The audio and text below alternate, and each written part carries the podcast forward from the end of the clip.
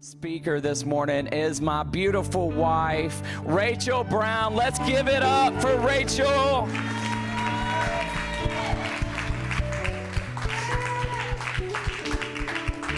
You're pretty. You're pretty. Thanks, but you're taking my time. I love you. Hey, y'all. Good morning. It's me again, your girl Rachael. How y'all doing today? Good, good. So here's the deal I'm not Pastor Josh, if you didn't figure that out. I'm not Pastor Josh. He is out of town this week. They are actually on a retreat teaching at another church. So he is still preaching today. So y'all shout him down in your prayers if you would like to. But here's the deal I'm not Pastor Josh, so I need talk back. Not for my kids, but from y'all. You can talk back to me, okay? Amen. Preach it, Rachael. Woo! You can give me a Ric Flair, whatever you need to do. I just need to know that you're listening and that you're going to talk back to me, okay? Okay, see, somebody's following directions. Thank you.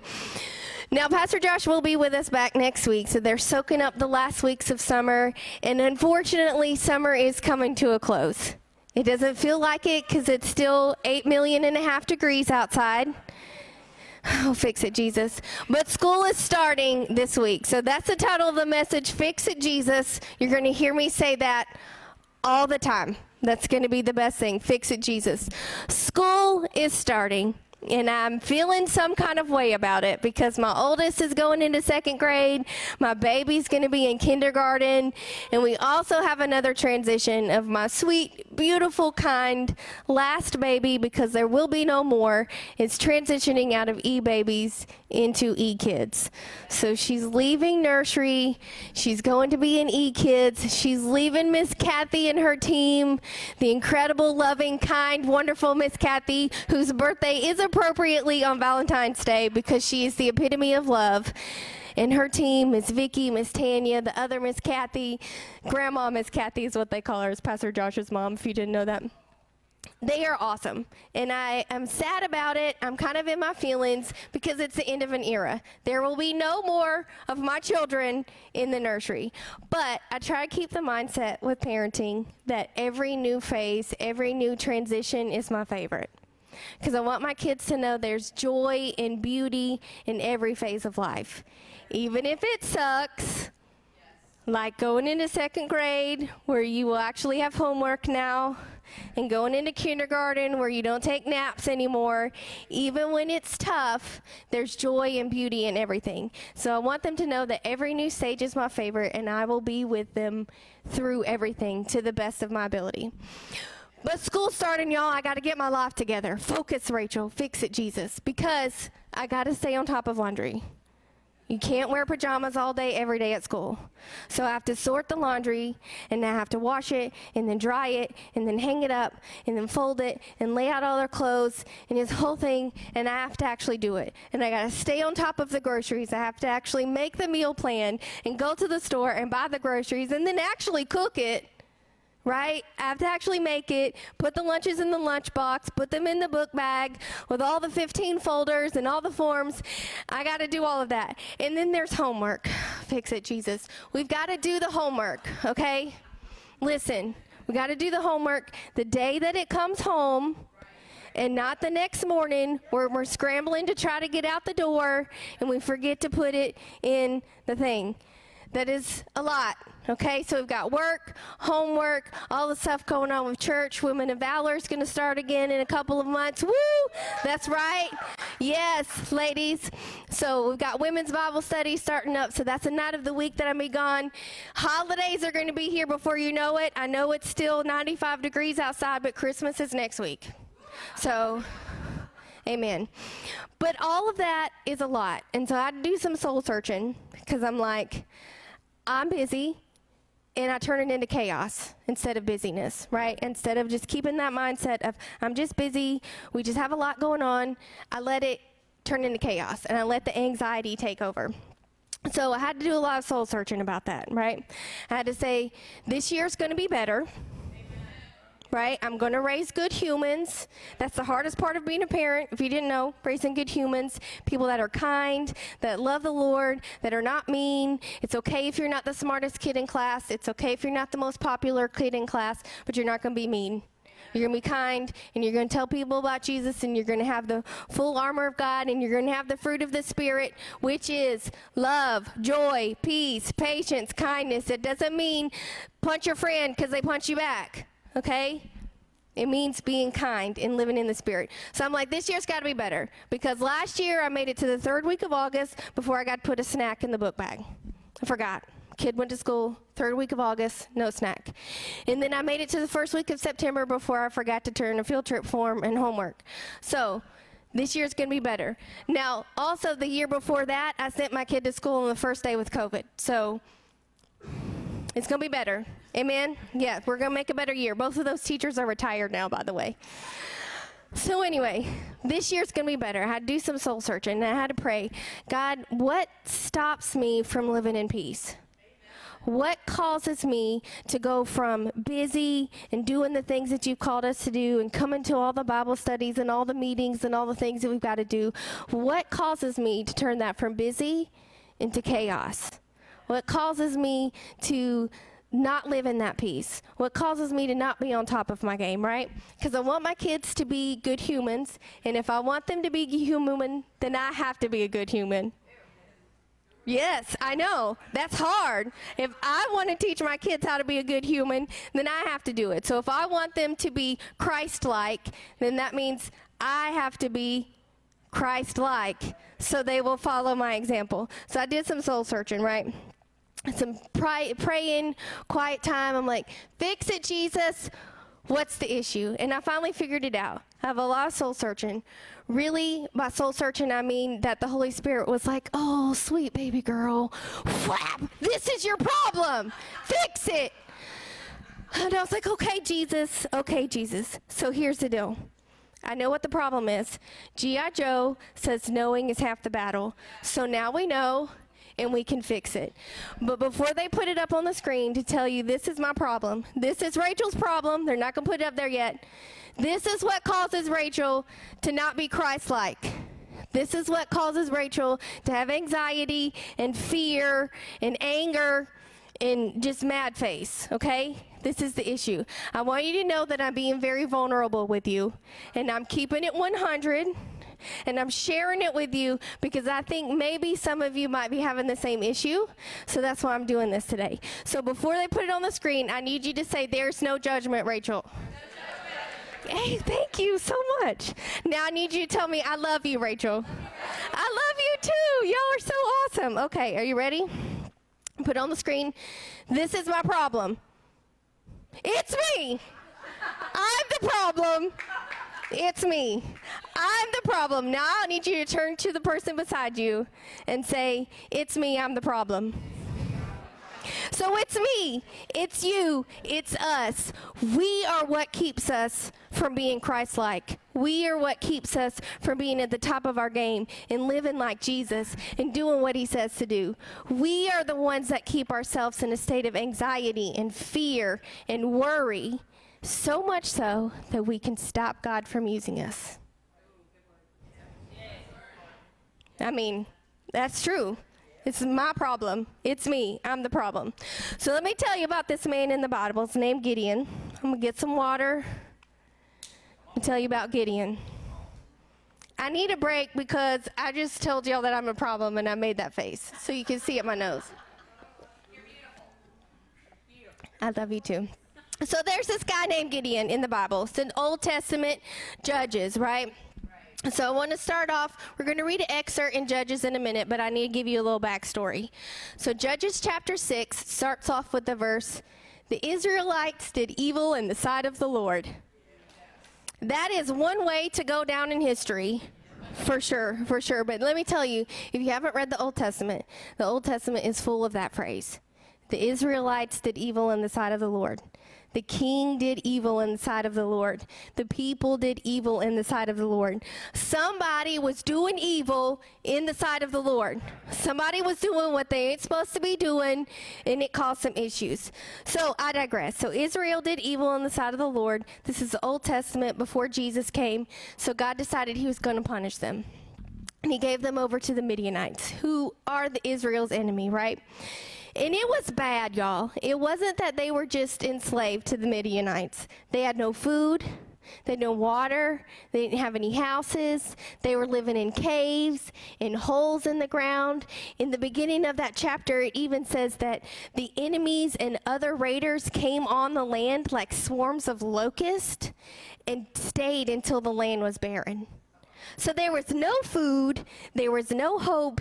It was bleak. It was bad. But then God decided, I forgive you. I'm going to rescue you like he always does. And he sent an angel to tell the people they're going to be delivered. So that's where we pick up. The angel of the Lord is coming before Gideon. And that's where we're going to start. Judges chapter 12. The angel of the Lord appeared to him and said, Mighty hero, the Lord is with you. Sir, Gideon replied, If the Lord is with us, why has all this happened to us? And where are all the miracles our ancestors told us about? Didn't they say the Lord brought us up out of Egypt? But now the Lord has abandoned us and handed us over to the Midianites. Y'all ever say something like that to God? No? Just me? Okay. Then the Lord turned to him and said, Go with the strength you have and rescue Israel from the Midianites. I am sending you. But Lord, Gideon replied, How can I rescue Israel? My clan is the weakest of the whole tribe of Manasseh, and I am the least in my entire family. The Lord said to him, I will be with you, and you will destroy the Midianites as if they were fighting against one man. Now Gideon replied, If you are truly going to help me, show me a sign to prove that is really the Lord speaking to me.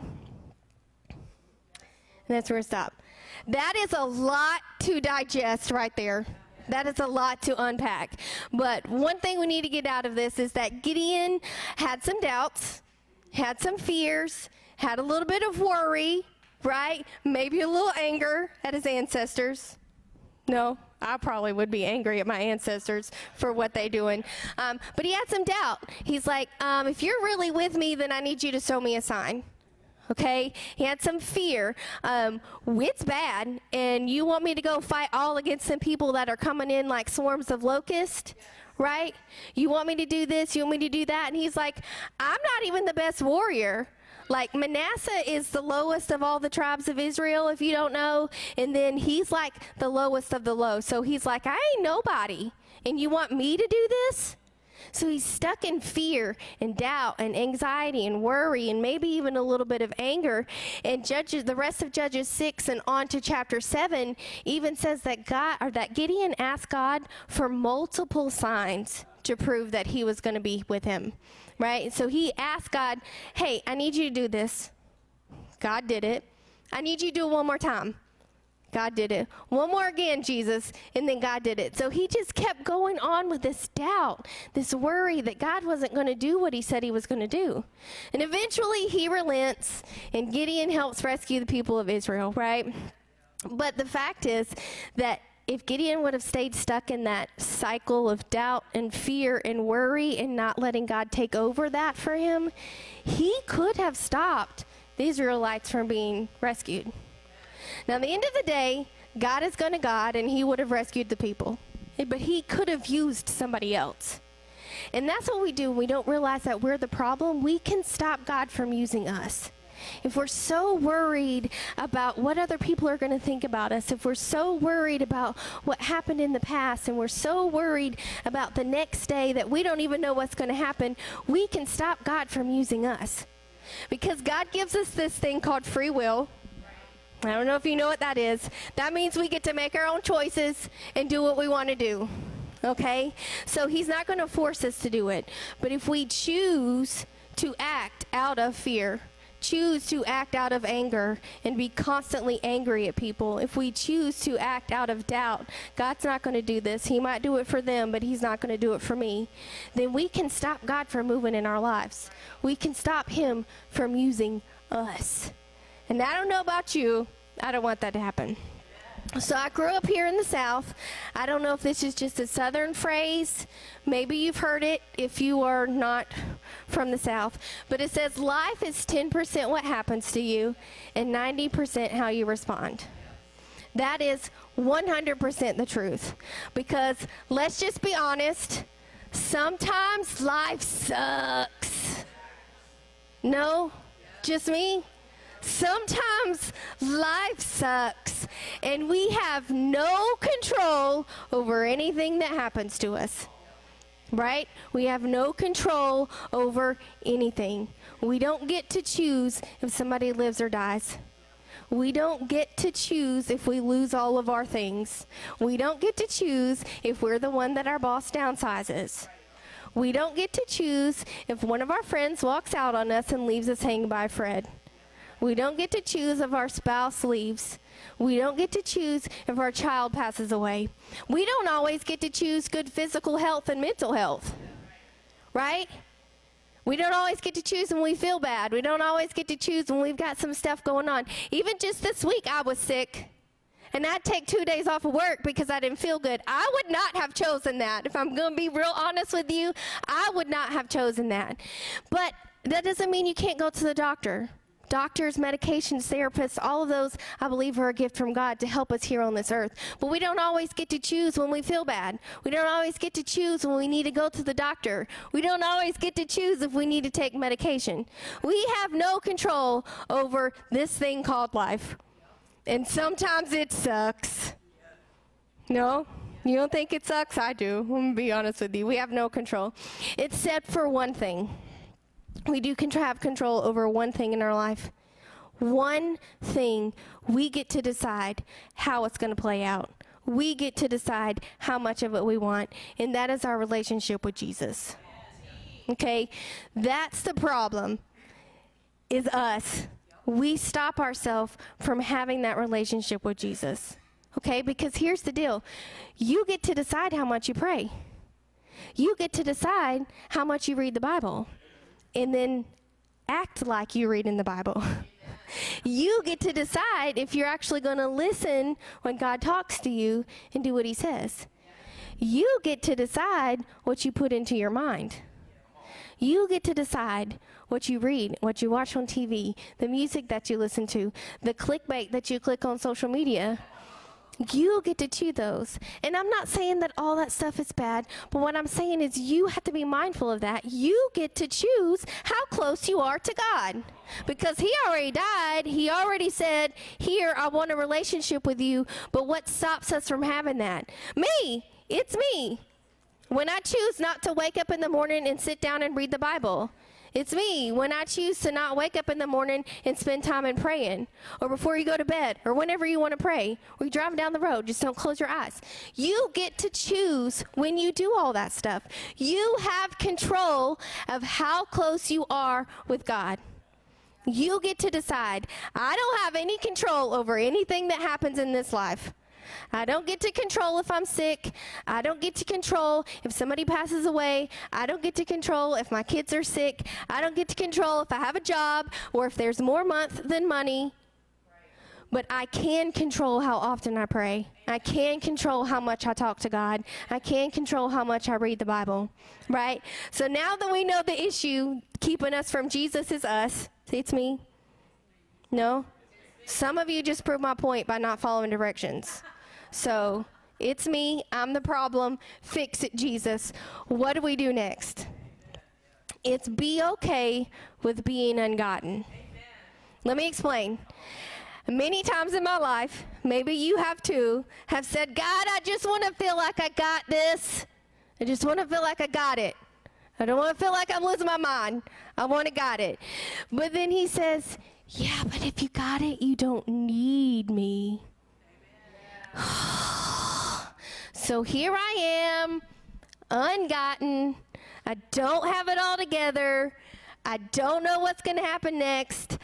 I'm not losing my mind. I just am human. Okay, so here I am, ungotten. That means we've got to be okay with not being okay. We've got to be okay in realizing that we don't have it all together. We don't know what's going to happen. Life sucks, but God it will give us a way out. So 1 Corinthians 10 13 is going to be on the screen for you. It says, You are tempted in the same way that everyone else is tempted. But God can be trusted not to let you be tempted too much, and He will show you how to escape from your temptations. So be okay with not being okay. Because the fact is, bad stuff's going to happen to everybody, and we have no control over it. We know that God is going to provide a way out, and He will never leave us. Be okay with not being okay. Psalms 55 22 says, Give your burdens to the Lord, and He will take care of you. He will not permit the godly to slip and fall. That's when you can say amen right there. Amen. Amen. He will not let you slip and fall. Again, bad things are going to happen to us. That's just the nature of life. That's just the nature of the world. Bad things are going to happen, but He will not let you slip and fall, which means He's not going to let you go without a way out. He's not going to let you go without hope for tomorrow. He's not going to let you go without that. And here's the good news God's got us, and He doesn't just got us, He's got our front which is very much different from your friend saying, I got your back. Because what does it mean when a friend says, I got you back? That means they're back here, and I'm still going to get punched first. I mean, that, that's the truth. I got your back, which means when you get punched first, they might catch me when I fall, inevitably, because I've never been punched in the face. But that's what it means. When you're friends, people got your back, but God's got our front because He goes before us. We don't got it. We don't know what tomorrow is going to be like. We don't know what it's going to be like when we wake up. We don't know what it's going to be like in the next 15 minutes when we leave this building. But God does, and He's got our front, and He will never leave us. So there's this other story in the Old Testament. It's an Exodus story of Moses. Shocker, the people did evil in the sight of the Lord, and they were enslaved in Egypt. Shocker, if you didn't know that. The people did evil in the sight of the Lord. They were enslaved. Egypt. It was also bleak. It was also very bad. And, you know, they didn't have food or whatever. It was bad. It was bad if you know the story of Moses. So, anyway, God calls Moses and he says, I'm going to rescue the Israelites. I'm going to rescue my people and I'm going to use you. And so Moses starts talking back to him and he's like, mm, I don't know about this, God, because I can't speak very clearly. But God says, I am. And then Moses was like, Yeah, but they know me. They know what I've done in the past. They know what my life used to be like. And God said, Yeah, but I am. And then Moses was like, But what if they don't believe me? What if they don't listen to what I say? What if they don't believe it's you really telling me to come? And God says, I am. Okay, so I did a little research because I'm a big nerd. And in Hebrews, the phrase I am, the I am that God says throughout the Bible in the Old Testament can translate to I will become what I choose to become, or it will come to pass. So when God is saying, I am the I am, He's saying, I am what you need me to be. I will become what you need me to be. So, that also being said, I need you to mind your I ams. So, when you're saying things like, I am sick, I am suffering from, here's my favorite, I am broke. You are literally saying, it will come to pass. Okay? And that doesn't mean that you can't acknowledge that I'm not feeling well, I might need to take some medicine, I might need to go to the doctor, or maybe I need to figure out my budget.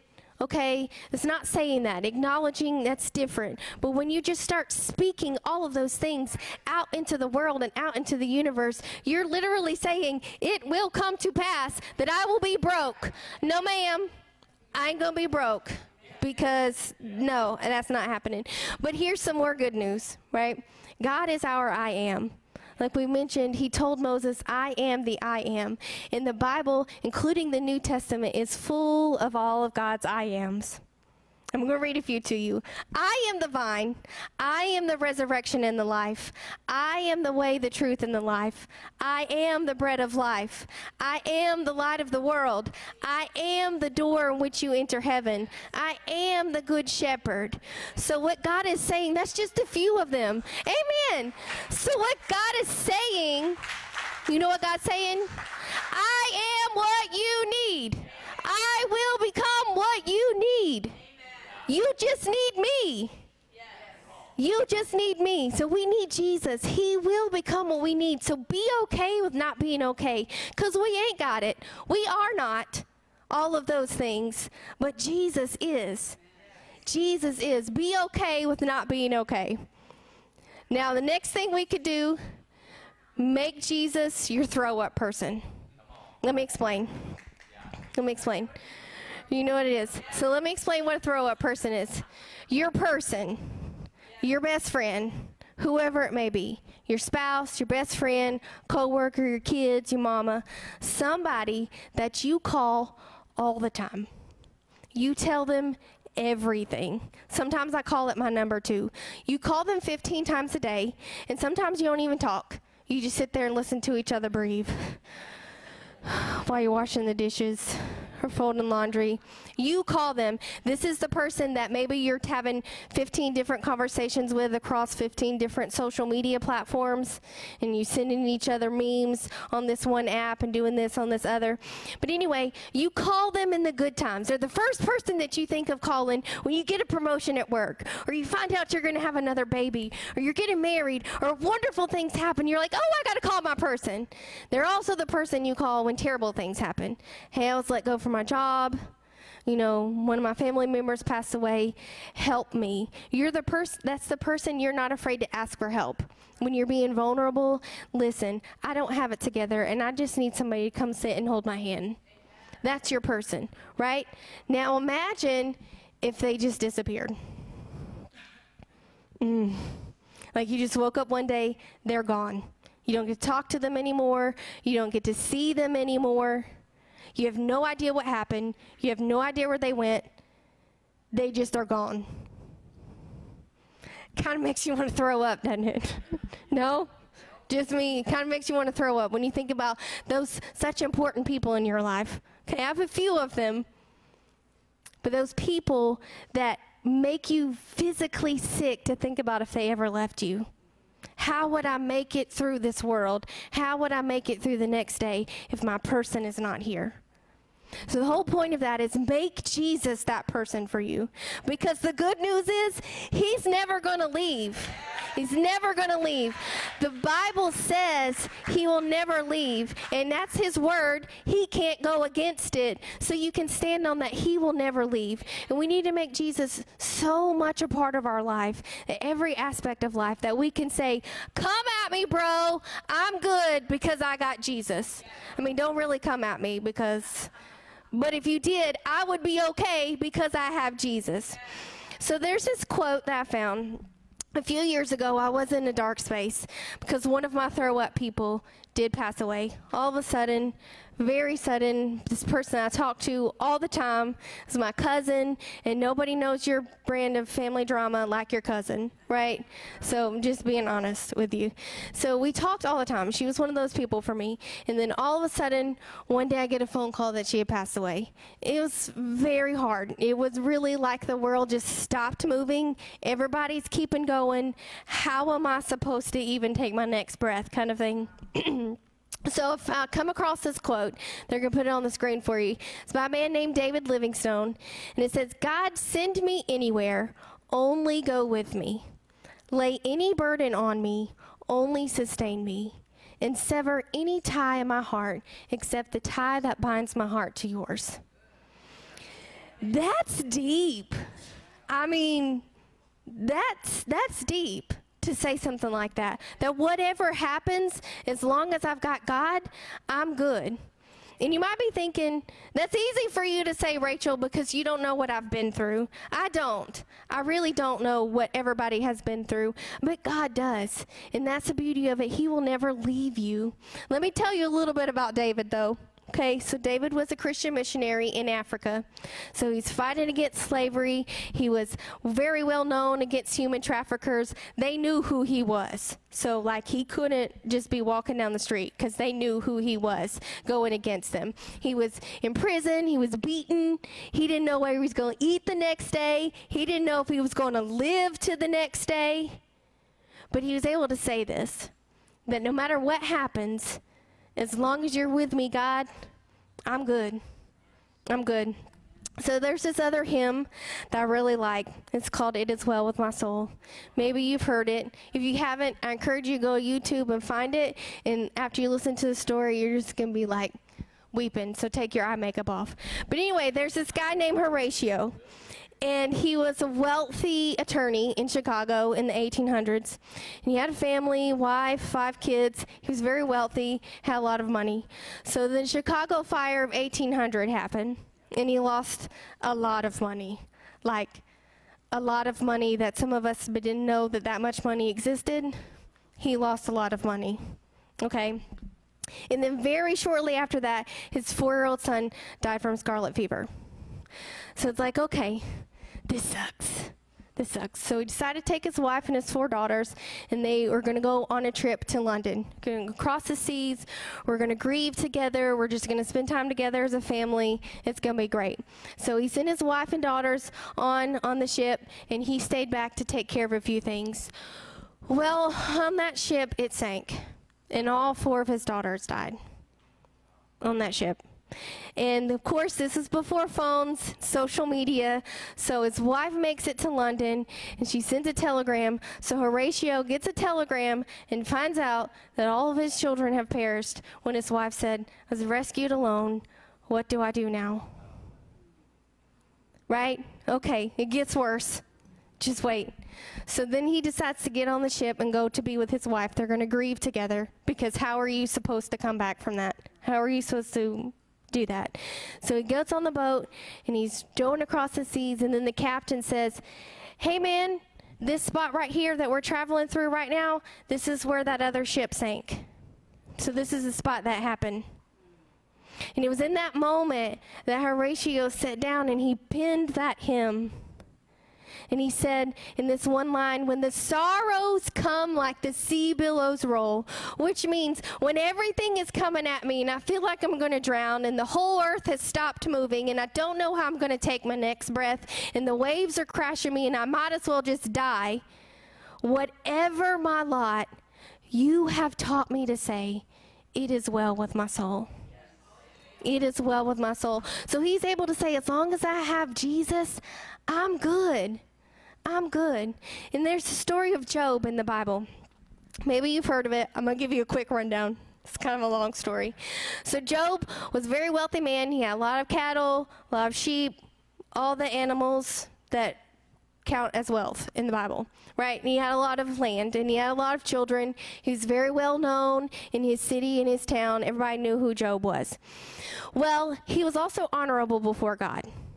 But then the devil comes, Satan comes, and he says, Hey, Jesus, he's honorable before you because he's got all this stuff. So the enemy came and he said, I'm going to take all of his wealth. So he gets a servant. Job wakes up one day and a servant comes to him and says, Hey, Job, raiders came and they took all of your stuff. That's where don't kill the messenger comes from. I feel like, honestly, from this story, um, don't kill the messenger. So Job was like, okay, I don't have any more money. I don't have any cattle. I don't have any land. And while that servant is still speaking, another one comes and says, hey, Job, the house where all your kids were staying at collapsed, and so all of your kids are dead. So it's like, okay.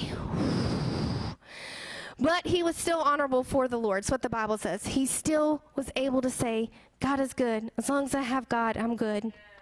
But then it gets worse because the devil comes and he said, Well, yeah, sure, he's still going to serve you, God, because you've protected his body.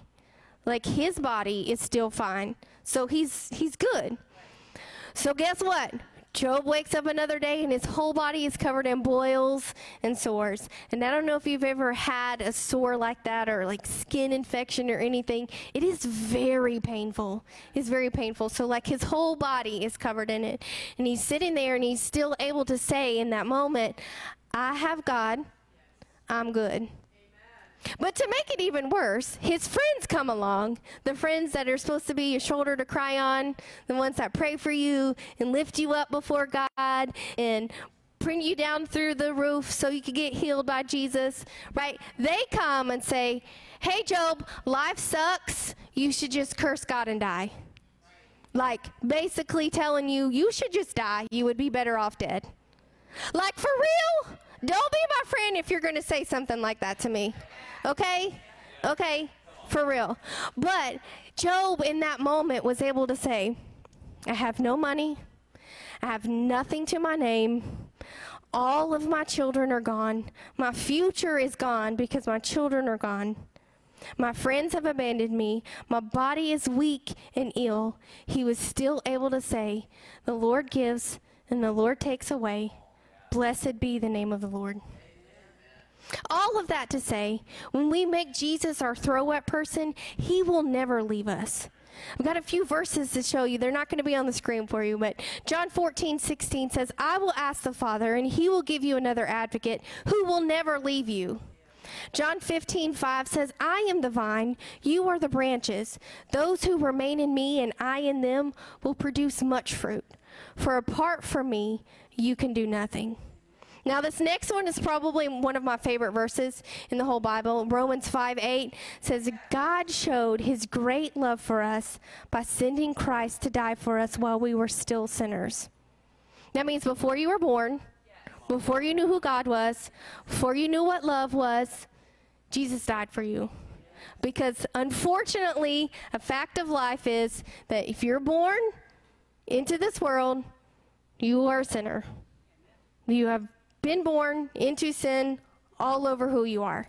And it's not fair, right? Maybe you've lived your life perfect. You've done everything that you're supposed to do. Why do bad things keep happening to me? I take care of the sick. I take care of the elderly. I adopt babies. I feed my friends. You know, I teach little children or I do whatever it is I do. I'm a firefighter.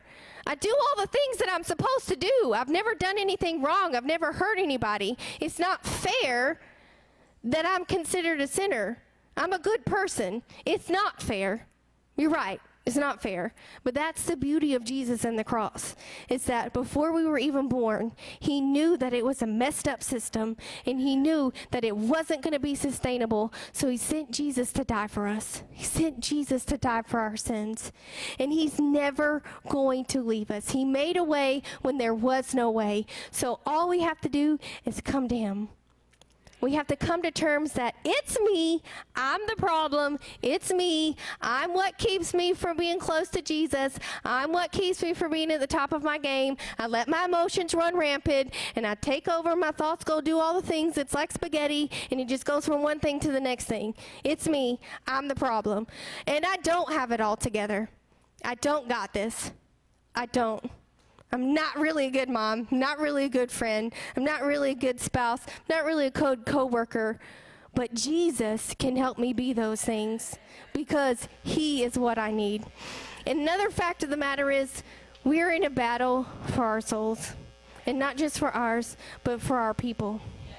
So your people, whoever that may be, your kids, your friends, your family, your spouse, your coworkers, whoever if we don't tell them who Jesus is, then who's going to do it? Because really, we have to be ready to fight. And I know at the end of the day that the battle belongs to the Lord and God is going to God and He's going to do what He's going to do, but we still have to do our part. We still have to do what Ephesians says and put on the armor of God. Put on the shoes of peace, which is where the phrase go in peace comes from because we're walking in the good news. We're walking in the peace that passes all understanding, right? And we've got the shield of faith to stop the fiery arrows from the enemy, which means bad stuff's going to happen to you whether you have Jesus or not. Bad stuff's going to happen to you whether you have Jesus or not. But if you have Jesus with that shield of faith, he can provide you a way out. And the Bible also says to put on salvation on your helmet, which is mind your mind. Guard what you put into it, guard what you say. Guard the things that you listen to and take up the sword of the Spirit, which is the Bible, which tells you how to live when you read the Bible. It tells you how to treat other people. It tells you how to live, how to pray, how to do all of those things. And it says, pray in the Spirit at all times and on every occasion. So that means when you ask me what I want to eat and I say, let me pray about it, you cannot judge me because the Bible says to pray at all times and on every occasion. No, my husband's shaking his head at me. But then it says, stay alert and be persistent in your prayers for all believers everywhere. For all believers everywhere. But here's the deal Matthew 7 3 through 5 also says, Don't worry about a speck in your friend's eye, and you have a log in your own. How can you think of saying to your friend, Let me help you get rid of that speck, when you can't see past the log in your own eye? Hypocrite! Exclamation point. I love it so much. First, get rid of the log in your own eye. Then you will see well enough to deal with the speck in your friend's eye. What does that mean? You got to mind your own relationship with Jesus. You have no authority to tell somebody else how they need to live and how they need to pray and what they need to do or not do if you are not there first. I mean, that's just what it is. And I can't expect I can't expect to fight you or fight for you and tell you about Jesus and his peace and his love and his joy if I don't have those things. I cannot teach my children how to pray and read the Bible if I do not pray and read the Bible. I cannot explain the peace of God that passes all understanding to a friend of mine who's grieving if I don't let the peace of God who passes understanding be evident every day of my life. I can't tell others that the joy of the Lord is my strength despite all the terrible, horrible things that have happened if the joy of the Lord is not my strength. Despite all the terrible, horrible, no good, very bad day things that have happened in my life. Because again, it all belongs to God. The battle belongs to God. But we still have to do our part. We still have to do our part and tell others about Jesus. And that doesn't mean that you just go up to everybody and tell them they're going to hell. That means you live like Jesus says to live and live like Jesus did in the Bible because Jesus ate with sinners, he ate with tax collectors, and he rescued a prostitute from being murdered. So you've got to be Jesus, who he really was. That's where we read the Bible. And 1 Timothy 6 12 through 14 says, Fight the good fight so means you got to fight. Hold tight to eternal life, which God has called you. You have declared it from all of our witnesses, which means you say you're a Christian, but are you Christ like? Is what that says. I charge you before God, who gives life to all, who obey this command without wavering, that no one can fight fault with you. James 2:26 says just as the body is dead without breath, so also faith is dead without good works. So that means we've got to do our part. It all belongs to God. He's going to do what he wants to do. His will is going to come to pass, but that doesn't mean we get to just sit here and do nothing. Right? For example, if there's a four lane highway out there and there's tractor trailers coming in both directions and you see somebody that's just straight up walking into the traffic, would you just sit there and say, mm, Jesus is the way, the truth, and the life. I really would hope not. I would be like, hey, dude, there's cars coming. Move out the way. Somebody help me. Okay? And this next one really has happened before. If you see a, your house in your neighborhood on fire, you will not just look through the blinds and be like, the joy of the Lord is my strength.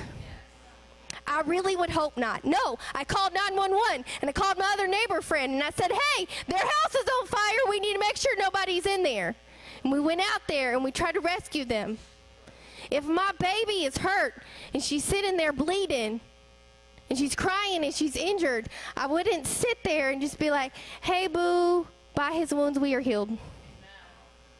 That is true. No, I would pick her up and I would love on her and I would tend to her injury, take her to the doctor if we need to. Yes, I would pray. Yes, I would tell her that by his wounds we are healed.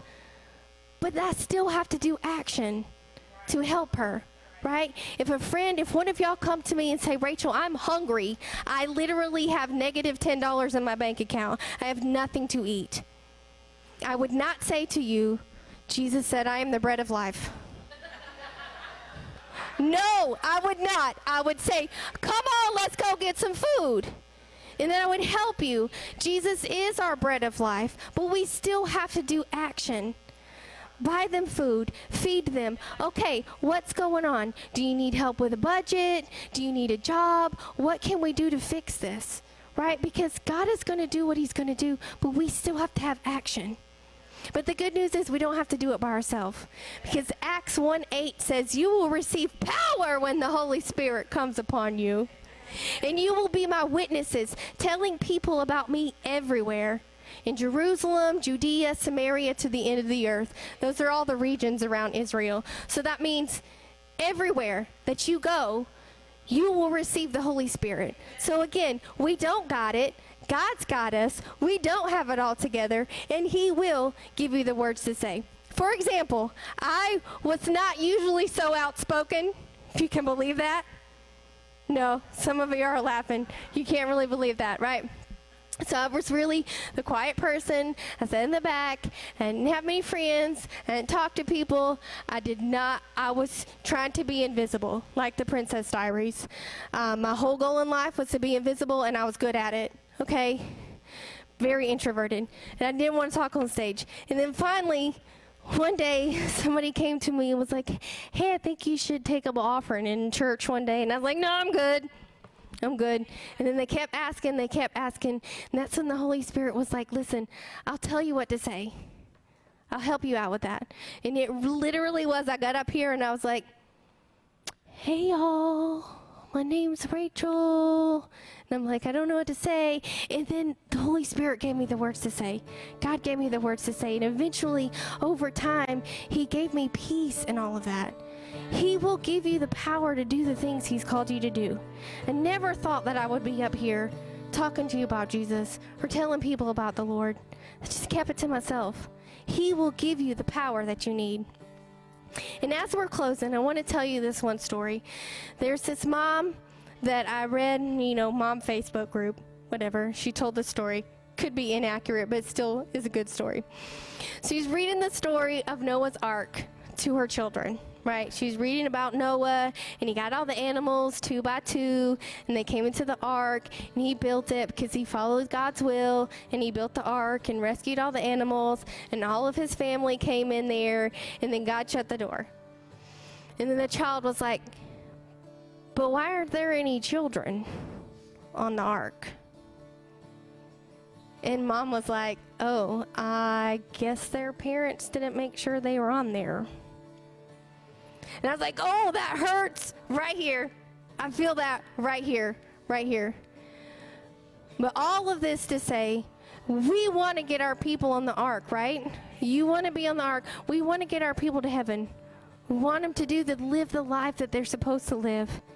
And bad things are going to happen to you regardless.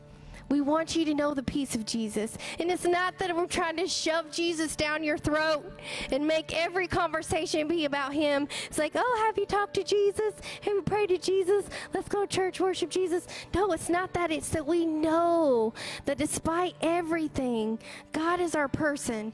And we don't have it all together. I don't know why bad stuff happens to good people. I don't know. But I know that God will never leave me, and He always helps me to take that next breath, take that next step, and keep moving. But we can't get our people on the ark if we are not ready ourselves. So fix it, Jesus.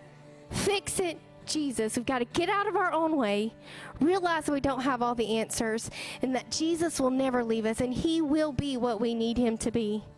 Amen. If you will, please stand with me. I want to pray over you all.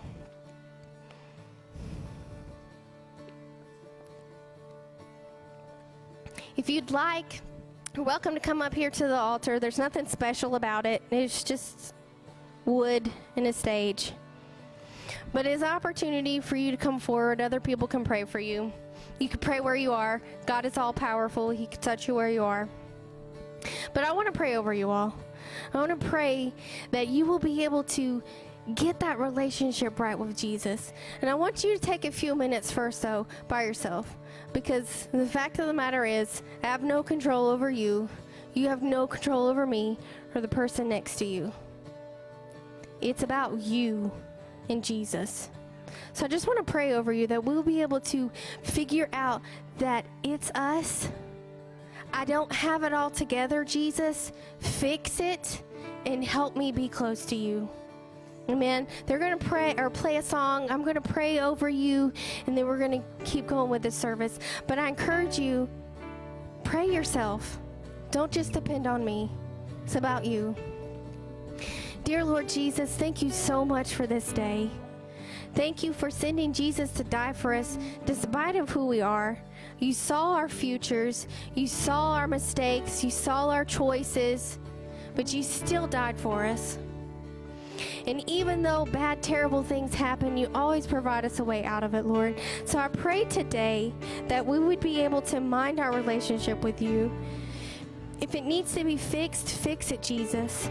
Even myself, I pray that you would just give me such passion to read your Bible every day and tell others about it and really live what you've called us to do.